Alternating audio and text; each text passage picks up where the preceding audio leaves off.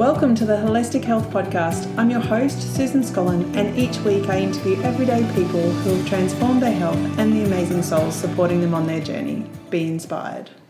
Today I'm talking with Beck Higgins, a holistic health and wellbeing coach for women overcoming chronic health conditions. She's also a physical therapist, single mum to a beautiful 4-year-old, and just an incredible woman. I really want you to dive into this story today and pay close attention to what she's achieved over the last 6 months. Reversing MS is not an easy thing to do, so a lot of people have really struggled in this space, but she's proven that, you know, following your intuition, cleaning up your nutrition and just looking after yourself, which I know a lot of people already do, can really help, and she's really targeted her approach. So enjoy the conversation. Welcome back to my Holistic Health Podcast. It's great to have you here today. Thank you for doing this with me.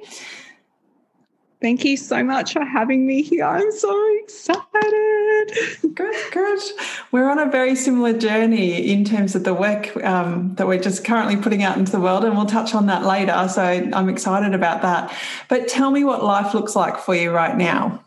Yeah, so right now life is exciting. So I have a 4-year-old boy, so life is busy, lots of running around, and because I'm a single mum as well, I'm go all the time. I'm working for myself and, helping other women with chronic conditions with reclaim parts of their life. I absolutely adore life and how I have this deep appreciation for where I'm at. I'm in a really happy space, and I'm just generally enjoying life and helping to share the message within the community that really living with chronic condition does not mean that it has to be a life sentence. Yeah, and I'm keen to dive into your story and how that's evolved for you. One of the questions that comes up for my podcast listeners, because you've just tapped onto how much you have on the go, and, you know, with a 4-year-old and running your own business and doing personal development work, how do you fit it all in? How does it become part of your life?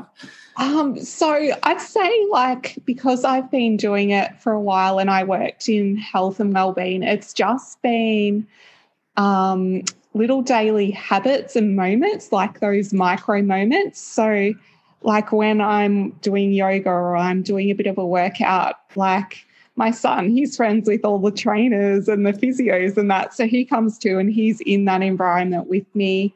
He often climbs on my back and we do exercises together, and that's a real connection time. If I'm working, actually go out and sit in nature. So it's really how I've sort of incorporated and made those adjustments to our daily life, because most of the time my son is with me. So I've had to sort of increase those moments, and parenting is always the priority, and their screen off time, the periods of the day, having those loving boundaries in place as well, because I know how much that connection serves me as well as what it's giving my son. So I'm sort of rewriting the story from the previous generation, where there's also been chronic illness passed down in my family, in that I've been able to sort of change the epigenetics, and then throwing the personal development in there. It's sort of just been a natural flow. So my son might sit on the couch, and that's when he might have some of his little videos or some Disney Plus time, but I'll sit there and read a book, and that's a very conscious choice. And then also my connections, within the coaching community, just picking up the phone and having a conversation, there's so much growth that can come from that alone, and the beautiful connections that. So I've really just sort of incorporated it in. I've done a lot of mindset work around that, hey, it doesn't have to be hard, and little things I can tell myself. One of the ones that I love is I get to. So Like if I'm like, oh, I just want to just lay on the couch and watch Netflix all day, I can tell myself, hey, no, actually I get to go out in nature with my son, or I get to like lay on the couch, or I can read a book, or I get to just be. Like I just get that silence and that time to myself. Yeah. And, so I've really learned to incorporate it and mesh it in, really immerse myself in that community and a lot of friendships that have transpired from that. How else do I fit it all in? It's like you've got those glass balls, like you're juggling those balls, but I just pick three things that I make the priority. So like my health and well-being, and that's aligned with my values as well. So my priority, I know it's a non-negotiable to show up for my health and well-being. My family and my relationship, I know it's a non-negotiable to show up for my family and relationships. And three, like nature, movement and everything, I know it's a non-negotiable for me to enrich my connections and everything like that, and my relationships and what it gives my family, to make sure I have nature time. So it's a non-negotiable. So like, and I know when you're living your life aligned with your values, you just feel more aligned and more at ease and more content within yourself, because there's a lot more ease and flow, and it's very natural.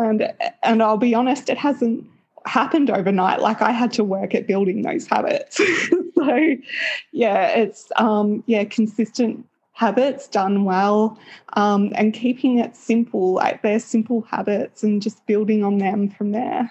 Yeah, and like a lot of that's around mindset, isn't it? So that you're not actually, if you fall over one day, perhaps you're not then kicking yourself, and then it compounds into, a week gone by where you haven't, you've literally fallen over and you can't pick yourself back up again. You kind of go, oh, well, that happened. Let's get on with it.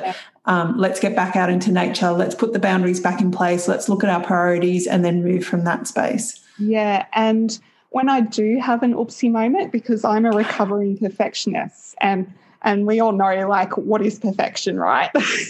What is perfection? So what I have learned to do is actually feel everything, because there's a lot of frustration, a lot of anger that can come from those moments where you fall off the bandwagon, and allowing yourself to feel that and process that emotion. It doesn't get stuffed down in your body.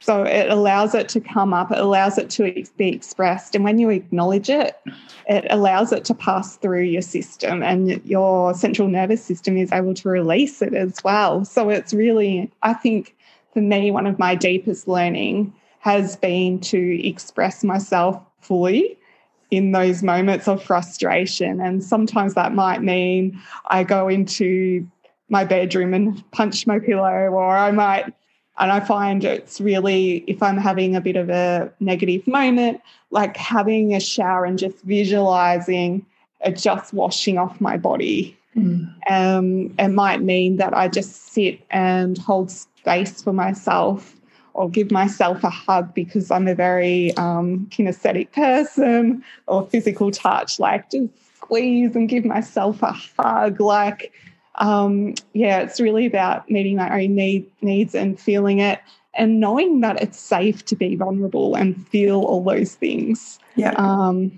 And not having, and just letting the judgments, a lot of judgments of self, to be honest, but just letting, I know I say letting go lightly, because I know that's an area that a lot of people find challenging, but just allowing yourself to immerse in that feeling.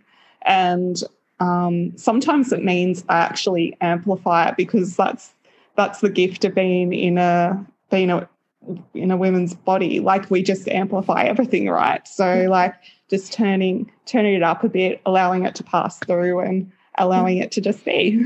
Yeah, and that's a really good way to look at it, because a woman has a house, but it becomes a home. You know, we have a child, which becomes a family. So we are amplifying everything in our life. Yes. So then to go, do you know what? My emotions don't have to amplify as well. Like I can allow them to move through me and move out of me and not be defined by them, and then choose where we want to go from there. So it's a beautiful analogy. Yeah. And one of the things that I like is when you are stuck in those moments and you say, like, this is your home, this is your family, is asking myself the question, but you are so much more than this, aren't you? So, like, I'm also a mother, I'm also a daughter, I'm a granddaughter, I'm a sister, like, I'm just all these amazing things. So it's just having those little cues and those little questions just to pull you back when it's like, you know what, I can keep on going on, and you know what, I have value. I have value. Yeah, and reminding yourself that you have value, and then be, like, those questions are so powerful, or those, you know, reminders and the prompts that, you know, I get to, and who am I in the world? Like, I am so much more than just this moment. So what else is that? And putting perspective around that is really beautiful. Yeah. Yeah. And I love how you bring your son along for the ride. Like, he is just part of what you're doing. It's not separated, it's connected, because for me, everything is connected. Oh. So how I show up in one area is a flow and effect to another area. So I love how you talk about that. So thank you. Yeah. Yeah, it's beautiful. So tell us about your journey. Where did it start? Like, has it been something you've been on for a very long time? Was it, a short period of time ago? Let's dive in.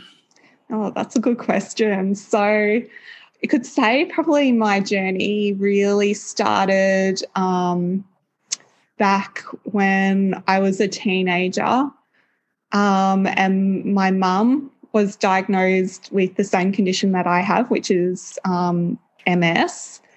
And I sort of witnessed a lot through her experiences and learned a lot of valuable lessons. And then I started to notice when I was a teenager, like, really struggling to just make a full week of school before I get really fatigued. Like, I know when I had my period, like, it wasn't just like I would have it and just keep going. It would wipe me out and I would miss days off school. I remember going to the doctor's offices quite frequently and just being told, no, this is all in your head, like this, or saying, oh, no, you won't need that test and you won't need that. I had suspicions that I had something similar to my mum because I recognised some of the patterns. And then I went for a year-long backpacking trip overseas when I was 22, and I remember that I was having dizzy spells on this trip in the middle of another country, and I lived the backpacking lifestyle. So I just put it down to, going out, all these fantastic new foods, like late nights, lots of drinking, lots of partying, lots of just go, go, go. So, like, lived a really good backpacking lifestyle. And then it was when I returned home, I just noticed some small symptoms. Like, I just noticed that I've always had migraines and that, but they sort of amplified. I also noticed that there was a difference in my calf size. And again, went to the doctors, oh, no, it's nothing. And then I got the Gardasil vaccine, and I just crashed and I burned. I also had glandular fever when I was 19. So it was like this perfect storm of all these little health things that had been popping up since mid-teens. And then I was due to get married. I was 27. I was 6 months before I was going to get married to my then partner. And I got the diagnosis that it was MS, and it didn't come as a surprise at all. But I had this big intuitive nudge, because that's how I sort of process the world, is that it all comes intuitively. So big intuitive nudge to look at nutrition, because the pharmaceutical drugs that they had available at that time they were heavily toxic and I just did not want them in my system. And I couldn't shake the feeling that there had to be a much better way. And also having watched my mum's experience as well, like I knew that my lifestyle was a massive factor. So that sort of sparked me into this whole world. I was actually working as a physical therapist at the time. So I knew what was possible from the amazing clients who often came in for treatments and just the pain and conditions they had overcome. So I sort of like started gaining a lot of knowledge from people who were coming into the clinic and coming to see me and learning lots from that. And then just like I just sort of went on this path when I looked at the epigenetics, I looked at the nutrition, I looked at the nutrients, and like I am still growing, I am still learning, and my mind gets blown every single day. And I think like I'm grateful that I knew how to research and look up a journal article. I was able to apply critical thinking to what I was being told and be able to seek out that knowledge and find answers within medical literature and find an amazing supportive A team. I think that's so important no matter where you're at on your journey, making sure you have an A team that is aligned with who you are, knowing what questions to ask, where I had that advantage as to knowing that coming in, like I had to ask certain questions. So like I had to ask if something was presented to me, like, is there a better and more gentler option?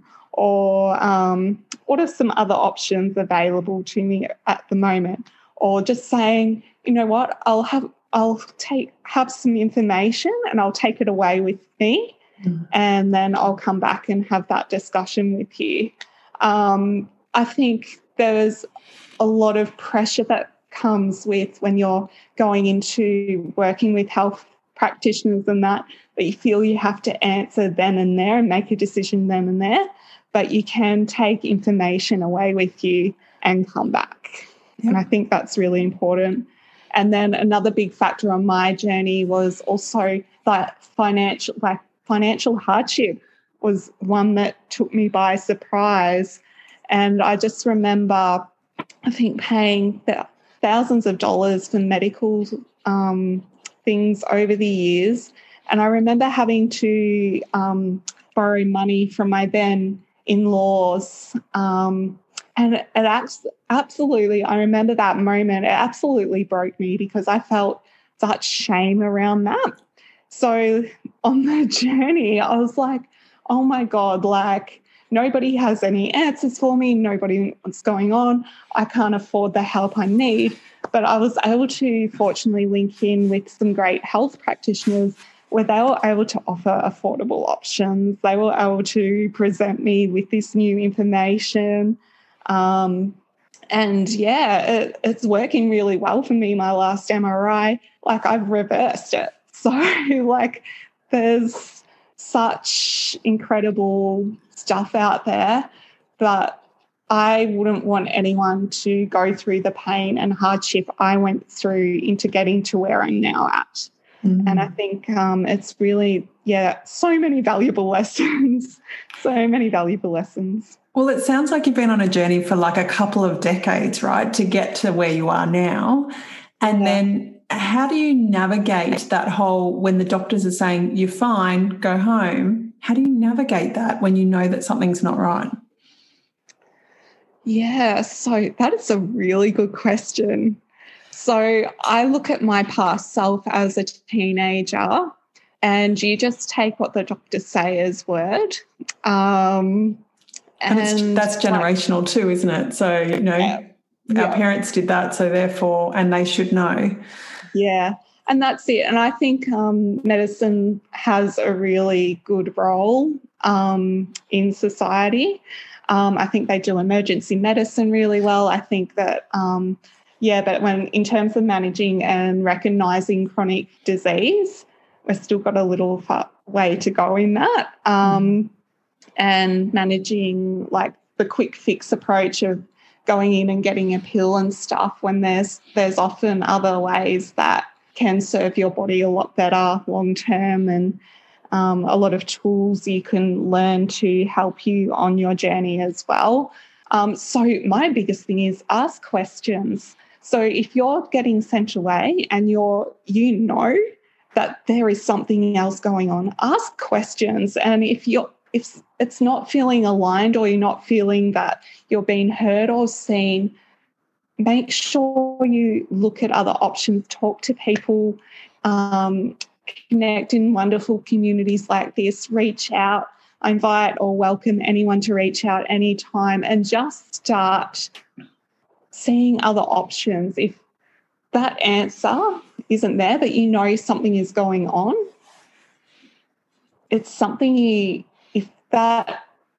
you also have to recognise, I think this is from my own personal experiences, we can often get stuck in chasing a label for our symptoms rather than slowing down, enjoying life and focusing on well-being. We can get caught up in chasing that label because it can become a rather heavy label or diagnosis, and it can keep us stuck in that cycle. So really it's about breaking free and just realising that actually there's more than chasing this. I think that's something I had to learn for myself too. Hey, there's something more to life than chasing this diagnosis.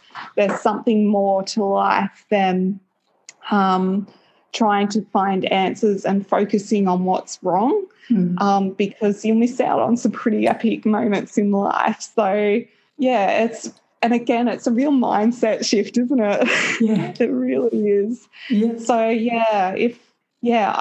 ask questions. Ask questions. If they're saying to you, like, you know, go away, go home, ask them why, because this really matters to me and my health is really important to me and I know something isn't right. Where else can I see? Or is it possible to get a referral to someone else for another opinion? Yeah. Yeah. Yeah. So keep researching, I think, is the other point. So it's kind of that whole wraparound around, you know, like you said, reach out to people who are in this industry, and we're in an age of technology. So there's plenty of people out there, particularly across a broad spectrum. It's not like your general going to go to the doctors and just getting that, you know, having that appointment and getting that outcome, which is usually symptom solving. But if you can then have conversations with people who are in the wellness industry and then start those broader conversations, because there's so many people out there that are interested in this sort of work and are interested in supporting you, and it could just be through having a conversation as opposed to doing anything else. That is really empowering, isn't it? It is. It is. And I think I found that actually brings up another point for me. There was a lot of support groups around MS and everything, but I went to a couple and I found that they weren't for me. So I did find I knew that I wanted a positive and a community that focused on well-being and feeling good and possibility.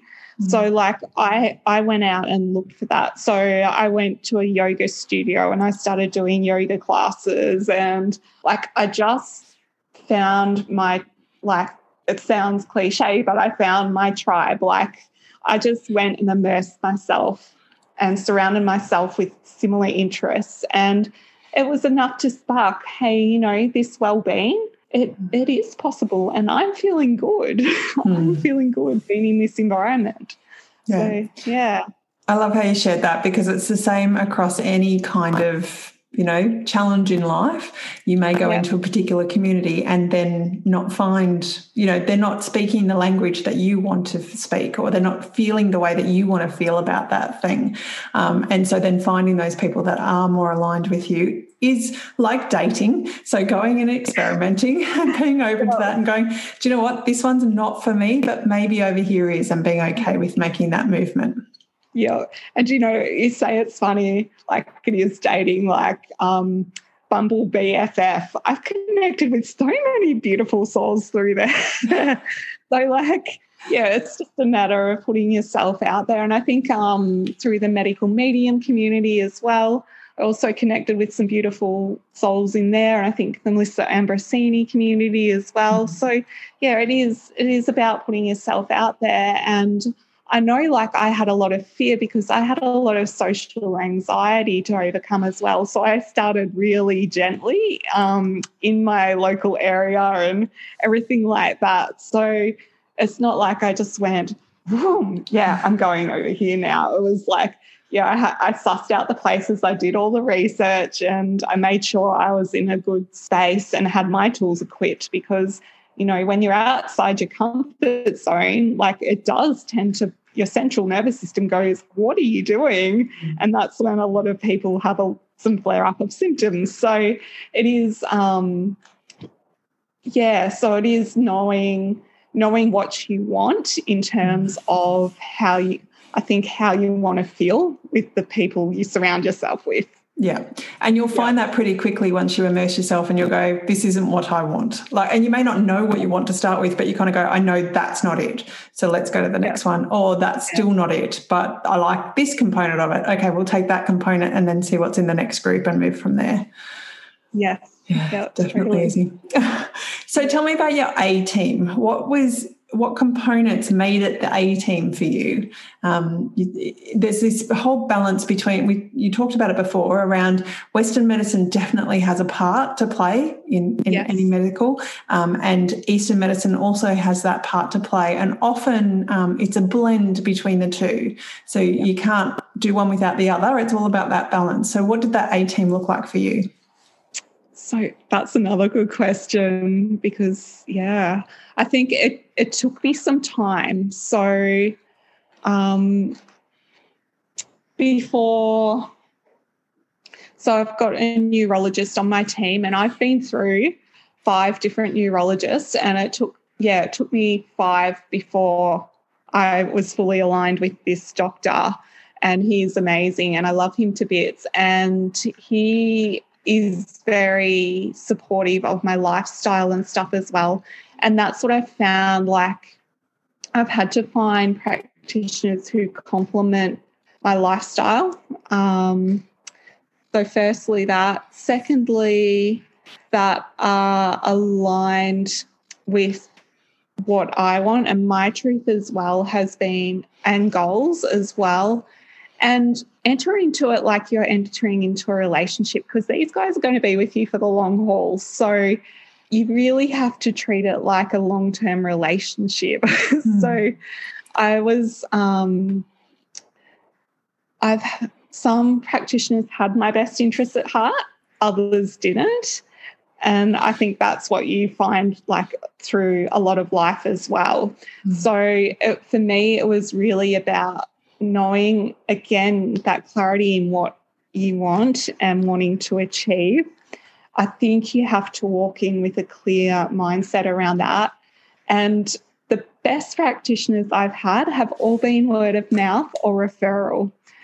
So it's really important to have those discussions with other people who you feel safe to have those discussions with, and find out what worked for them and who they worked with. But all of my my practitioners and that now, most of them have been word of mouth or referral through the community. Yeah, which is beautiful. That's awesome. Yeah, you know, but you had to be brave to have those conversations and get out there and start up them. And that's where you start to empower yourself, is through those conversations, isn't it? Yeah. And sometimes, like, I found too with the spiritual side and that, like, I've just had people, like, I'll be like, hey, I'm looking for a massage therapist or something like that. And then, like, because I like how the universe just brings people into your life, like, next person I know is saying, hey, I just went to a really great massage therapist. And I'm like, how about that? How about that? Tell me about that. Oh, okay. Yep. So a lot of my practitioners have actually come into my life that way as well. So I have an osteopath. I have an exercise physiologist. I have a personal trainer. I've got my neurologist. I've got my GP, who is awesome. If you find a great GP, hold on to them. Hold on to them. But, yeah, she's amazing. So, I've really had to sort of through a lot of trial and error, because some of those relationships with practitioners haven't worked out, or I haven't felt comfortable, or that my felt heard or seen in those appointments. So it's been really about the trial and error. And every time I've let one go, someone better has come along. So it's just trusting the process and that the right person will come along when you need them. And that's so true in every area of our life, isn't it? Just letting something, just releasing the hold that we have on things, and particularly around the medical space, but also just in life, let go and just see what comes in. Yes, totally. Beautiful. So you said that you've been able to reverse what you've been experiencing. How does that show up? Like, how you said it was through an MRI. So is it a brain scan MRI? Is it through the body? Tell us, how does that all work? Yeah. So MRI. So I need to get once every 6 months an MRI scan to just see where I'm at, which I had a lot of hesitation around, because I don't get. There's a dye that they put in, and it's actually a really heavily toxic dye. So, so I actually don't get the dye in there, but it is measured and tracked. And I had a flare up mid-year, which was it was a big flare up. And I just remember thinking, oh my gosh, like, I am going to do everything I can do in this moment. So I committed myself to doing everything over this period, and I was shocked by the results in that it shows up as inflammation spots on the brain, or little like how I'm trying to describe it, because I've got the image, but I'm trying to describe it, but it just shows where the spots where the disease activity is. So I went from quite significant disease activity to very minimal disease activity, till where it's been completely halted. And the inflammation around my brain and those areas has completely dispersed in a lot of areas. But for me, my walking and activity and my energy is often affected. So I've had to, I've noticed improvements in all of those areas. So it's been really cool to witness that and have the tangible evidence, because I'm like, I just feel different. I feel different inside. And people are like, but how do you know that? And I'm like, well, here's the tangible evidence now. So it's nice to have some reassuring evidence to have that as a beautiful reminder as well, and just what's possible, because anything's possible. And there's a great deal of satisfaction that comes from me from astounding my doctors. So a few years ago, they told me that I was the worst patient in 1,000 patients that they had. And to be where I'm at now is just phenomenal. I couldn't describe how grateful I am to be where I'm currently at. But to walk in and the doctors see this, they're like you are literally a walking miracle. We don't know how you're doing this. And I'm like, well, I can tell you if you like. I can tell you, but they never want to know that stuff. But, so it's really reassuring on my path and the journey and everything I'm doing that it is having some effects, and really breaking the generational cycle, you could say, which is really cool. So, and particularly too, because I have my son, I'm wanting to not just influence myself, but this ripples down to the next generation. So like I've seen that. So I know I'm going to do everything I possibly can right now to change that outcome. Mm. Which is, yeah, that's incredible. And because it's not just him, it's his children as well. So your grandchildren and that flow-on effect that you're creating right now is, beautiful. So when you say everything, that everything was going, like you had this a flare-up and that everything, so you went, okay, I'm going to do everything. What did that look like for you to get to the outcome that you've got now? And it's very personalised to you. I think that's important for everybody to know. What works for one person doesn't necessarily work for another person. So just keen to hear what that sounds like for you. Yeah, and that's a really good question as well. So how that looked for me was, really, I hit that point where I had that aha moment. I'm like, do you know what? My central nervous system is responding to the world around it. What if I could change my central nervous system response? What if instead of fear and feeling like everybody's coming under, I had this real fear of being under attack. What if I could change that response? What if?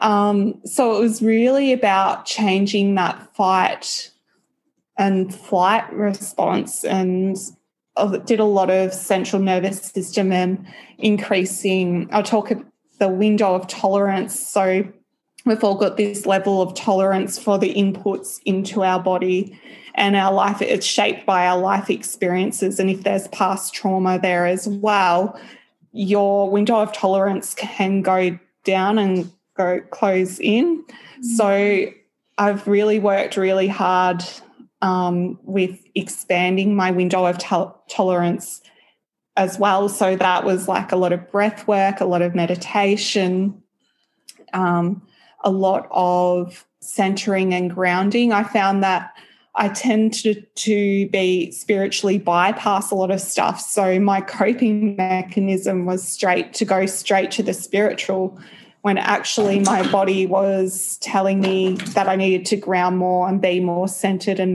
be more rooted in this human experience. So anytime like I've come up out of my body into that real spiritual world, my body literally goes, you need to be back in your body, Missy. So that's something I've had to learn, is that the more grounded, the more connected I am to my human and the more I love my human, the better my body just responds a lot better. So it's like I've had to find that real balance of a lot of different stuff. But for me, it also looked at like incorporating light therapy. How was I going to make that work in my busy schedule? How was I eating all the good foods? I know during the COVID stuff, it became a real coping mechanism to not eat the foods that were nourishing to my body. So what influence did that have on this flare-up? I asked myself a lot of questions aloud, like, do I see a positive future? And I was like, you know what? I actually don't. So how am I going to move forward to a positive future? And am I feeling well-being?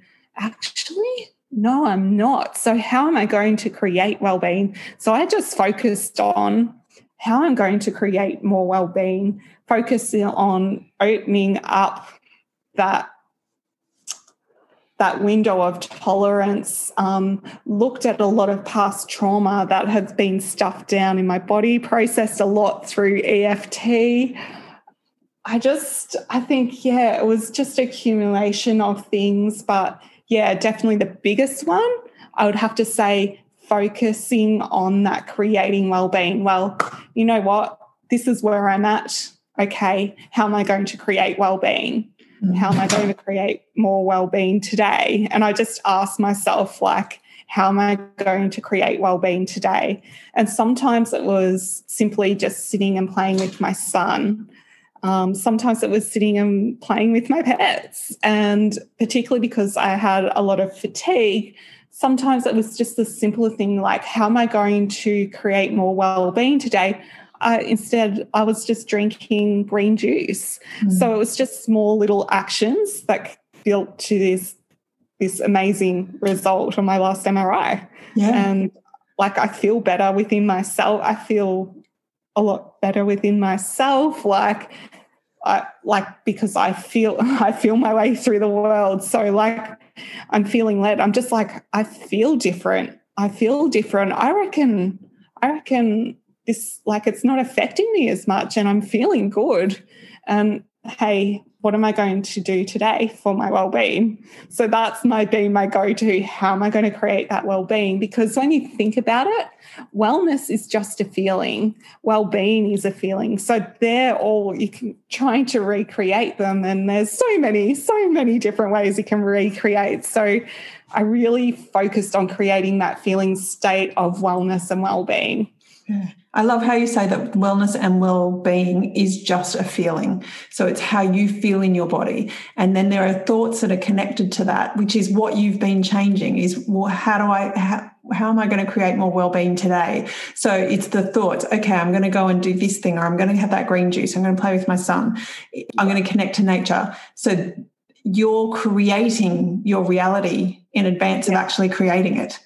Yeah. Yeah, exactly. Exactly. So I think it's really like, you can say manifestation, or you can just replace that word with create, because it simplifies it down, because there's a lot of attachment to the word manifestation, because if it's not showing up, you get really, like, it can be really disheartening. So like, I think just by focusing on the feelings of, well, what other underlying feelings that I have when I achieve what I want to achieve in my health, what feelings will they be?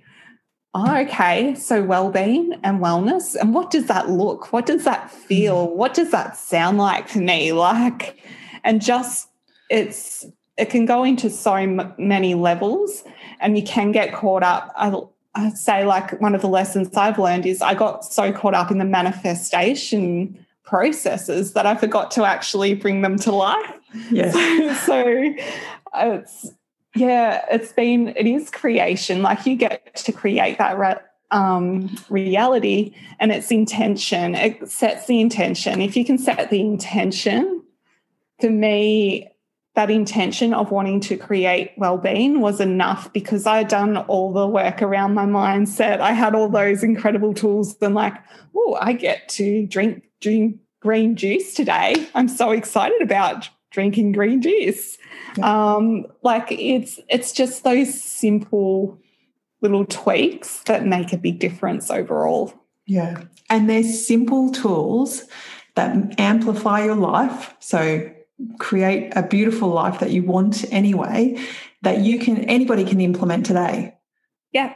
Yeah, yeah, exactly. Exactly. Yeah.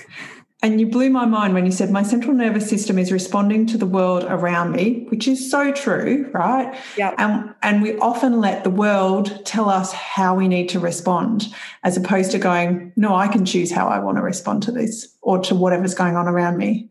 Yeah. I get to choose, and taking back that power for yourself. Yeah. And that's so true. And I love how you put that. And I think, like, that also extends back to my physical therapy days and working with chronic pain.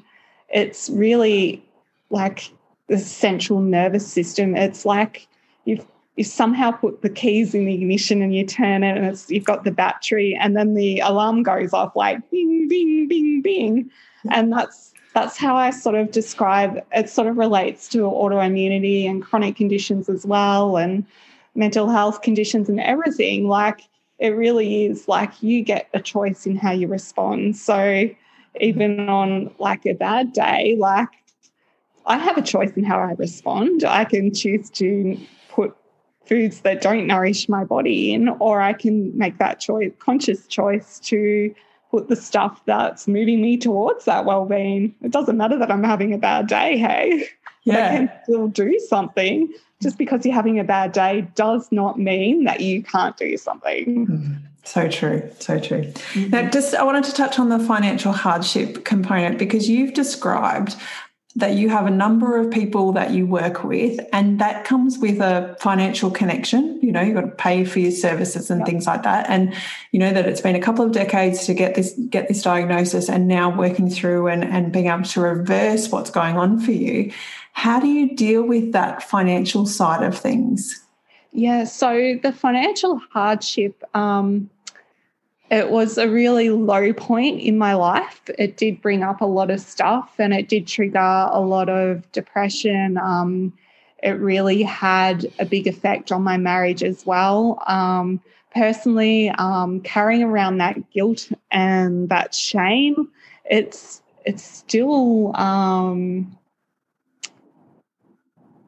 it's not something that I would want for anyone else ever. I think that if I had the information that some of the stuff that I've shared today and some of the stuff you share in a lot of your podcasts and that, I think I would be in a very different position financially. But I've been fortunate in that I've been able to sort of apply the same sort of focus that I had with the well-being, also apply it to my finances to be in a much better place and really comfortable in that I'm supported. I'm also really lucky that I got NDIS funding in there as well. So I've been able to make that sort of work around that as well. So, which is the whole process in itself. But now I'm at the point where if I don't need NDIS,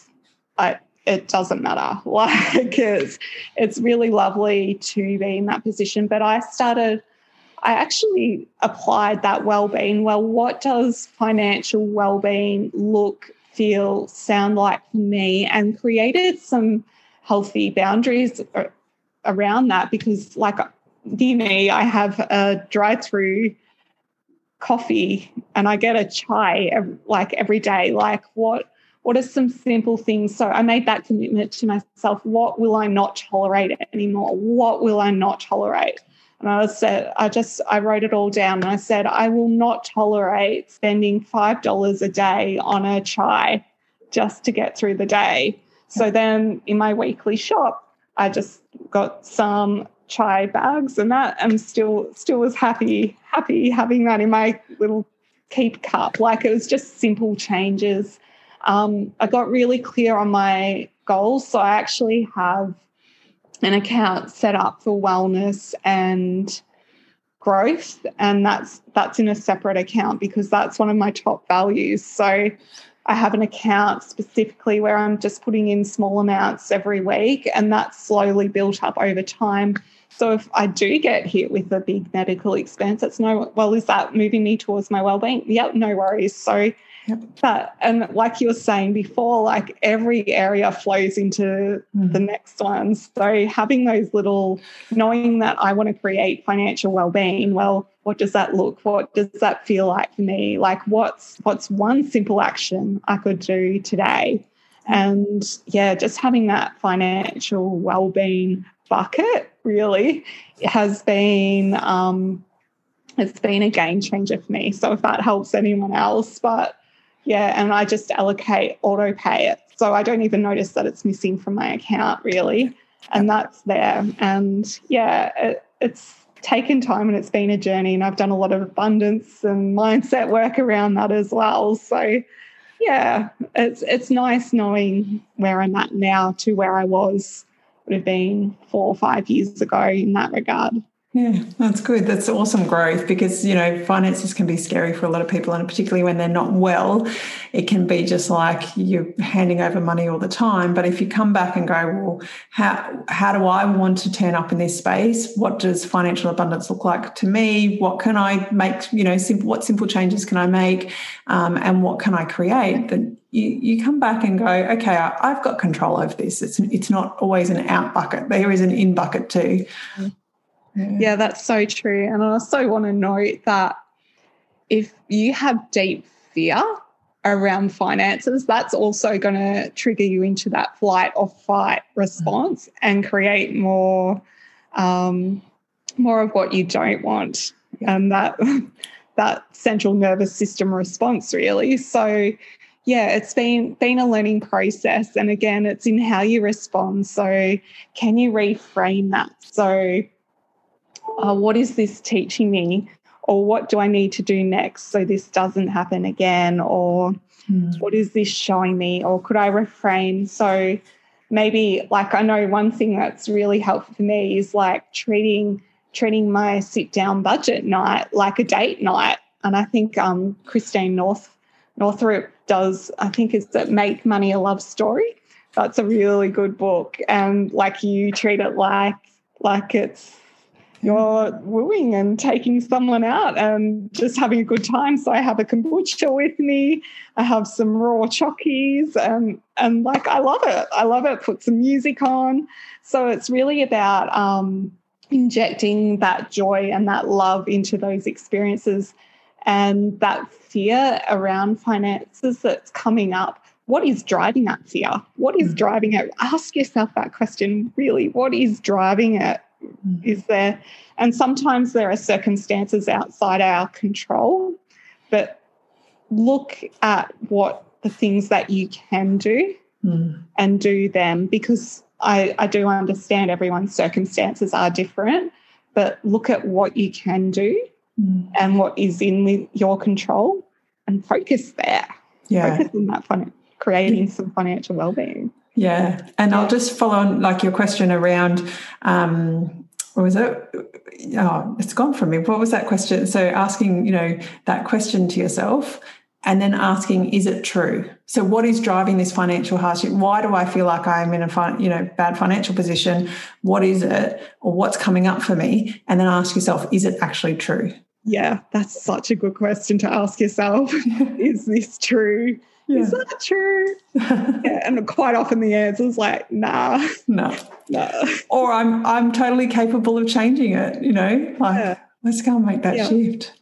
And that comes from... It's not like it was an overnight shift. That comes from doing the work and becoming aligned within myself, in like brain, heart, gut, everything like that, and sort of recognising just those little leaks were often linked to behaviours that weren't serving me. Yes. So like I know during all the COVID stuff, all the clothes shopping and stuff, it was so easy to just go, yep, I'm going to purchase all the things and have all the things. It wasn't conducive to my financial well-being or the sort of lifestyle I want to create like down the track. So a lot of that's something I've had to learn, because like I was so uncertain of a positive future. So now a lot of my decision-making goes out into the future, so I have that positive view of the future. Yeah, and that's that alignment too. So it's what am I aligned to in the future, and what do I want to create? So therefore, what am I bringing in? I do that a lot too, which is really powerful. Really powerful. Yeah. And I've been playing around with emotions recently, and interestingly, the story that came up recently was, if I'm not feeling my emotions, am I avoid, literally nothing's coming through me, that I just kind of like, I'm not engaged in life? And that's a question to be answered. And the answer is no. I just get to choose what those emotions are. I get to choose to turn up for my finances. I get to choose to turn up for all the other areas of my life, and how I'm shopping and what I'm doing and where I'm purchasing from, and doing it from a really conscious space. Mm-hmm. It is an evolution. It takes time, but you've got to start with one thing, right?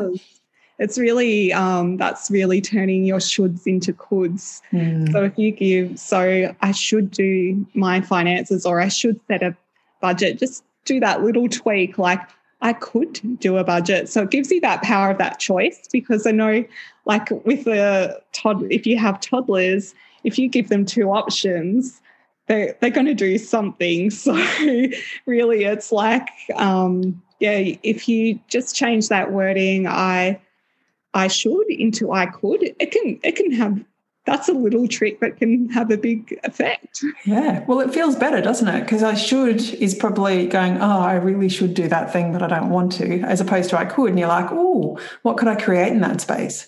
Yeah. Yeah. Yeah. And sometimes it's stepping back and it's asking yourself that question, is going, actually, next question, what do I actually need right now? Mm. So if you're like saying, like I'll use the classic laying on the couch, just vegging all day in front of Netflix, like I could get up and do the dishes, or I could just stay here and keep watching the next episode. But you know what? Like, what do I actually need? Does my body actually need this rest? Yeah. Or, you know, is it okay that like you just start, it starts that deeper inquiry and you're asking yourself those questions in what's serving you in this moment. Yeah, yeah. And then that creates those conscious moments moving forward. So it becomes almost like an autopilot. No, I need this to sit here and just watch this TV show for another perhaps half hour or an hour or whatever. But I know naturally, intuitively in my body, this is where I need to be, and I'm okay with that, and I'm not beating myself up or judging myself because I'm not over there sorting out the dishes. Yeah. Yeah, exactly. Oh, so much to talk about. This has been awesome. There is. I appreciate it so much. Like it's really beautiful. And it's amazing what you have achieved, you know, like to get to where you are and to be, you know, to do it the way that you have done it, and just sort of, you know, like stripped yourself back really bare and then rebuilt yourself and said, well, who do I want to show up with, which is really lovely. Yeah. Yeah. Yeah. So tell me, what's the work that you're doing out in the world now? So the work I'm doing out in the world at the moment is I'm actually helping people living with chronic conditions. I'm NLP, conscious hypnosis and rapid transformation therapist, and I work with people one-to-one through my coaching programs. I've got so many juicy ideas in store for 2021, so I'm so excited to be launching new content and putting things out there and just creating more goodness in what you guys need. But it's at the moment I've been able to, it's sort of like around my lifestyle and that too, like it's just wonderful being able to share with a community who might have gone through something similar to what I have and are looking for the tools and are wanting to know what the next step is, or caught up in the overwhelm just after diagnosis or not knowing where to go. And it's beautiful because it's such a beautiful connected community in the coaching space, like even in the podcasting space. It's just such a pleasure connecting with everyone because we are all here. We love what you can just, the passion radiates from people and I just love it. And like if you're listening to this, I do invite you and welcome you to reach out at any time to anyone that resonates, because we love being asked questions. We love helping and we love serving. And just if you're feeling alone or anything like that, just popping into one of our inboxes and sending a message, hey, I saw you here, I heard you here, you know, this is what's going on for me. Like we love just sharing our knowledge and our wisdom and supporting the broader community. We just love it. I totally agree. Like it's, You can just call me up and I will just be on the phone with you for an hour. And that's just because I love doing it. And I know I'm not the only one out there. Like, so like you said, just reach out to somebody if that's what you need. Yeah. Beautiful. So I'm a massive believer in self-love. I love it. What's one thing that you do for self-love? Oh, I love that question. That's a good one. One thing that I do for self-love is I hold myself in every single emotion that comes up unconditionally. So I look at my 4-year-old and I ask myself, you know, he's having some pretty big emotions right now. What would I do for him? Like give him that unconditional love, right? So like, why can't I give that to myself? So it's really holding myself in all those emotions and experiences in life that tend to arise, and knowing that I can give that to myself is like the ultimate form of self-love. Yeah, that's incredible. I had to write it down. I'm like, yes, I can sit in an emotion and rather than judge myself, which, you know, a lot of us tend to do, just go, okay, what do I need right now? Let's put a, you know, our arms are wrapped around each other, wrapped around ourselves, or like a warm blanket, and go, okay, we can sit here and it's okay and you're safe and I love you. Yep. And that's enough. Yeah. Yeah, it's nice. Beautiful. So tell us, you've given us lots of great information today. What's one thing that we could do to serve you?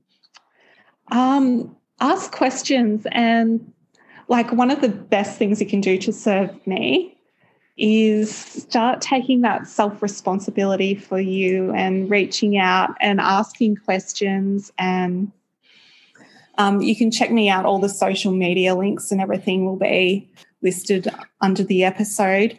But yeah, one thing you can do for me is start showing up for yourself. We get to write like autoimmunity, chronic illness, and that, like, it's at epidemic proportions in our world. And one of the best things we can do for ourselves is make that commitment to ourselves, commit to our wellness, commit to our well-being. And knowing that you're doing that it has the ripple effects. We're all so connected within this. So we can really, yeah, I would say to people, you know, you can inspire yourself with your own stories and well-being, and just start small and build from there. And like, one thing you can give me is just choose one thing in the morning, something small that you can give yourself just for you that moves you towards well-being. That's beautiful. Yeah.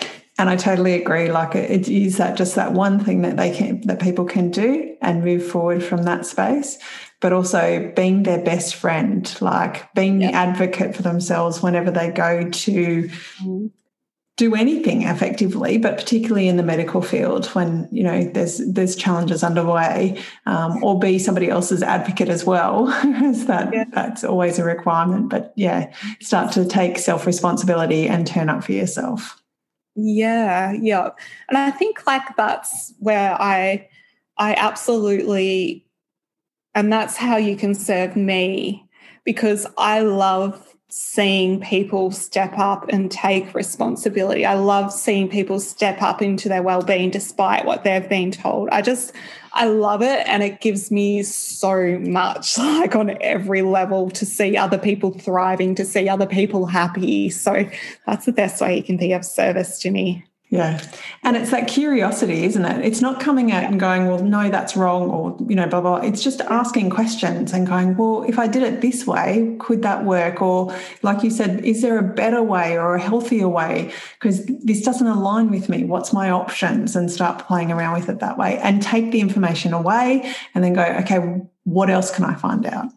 What else can you find out, and what really resonates with me right now that I can apply that right now. So yeah, there's so much information and everything out there. So take one thing, just one. Sounds great.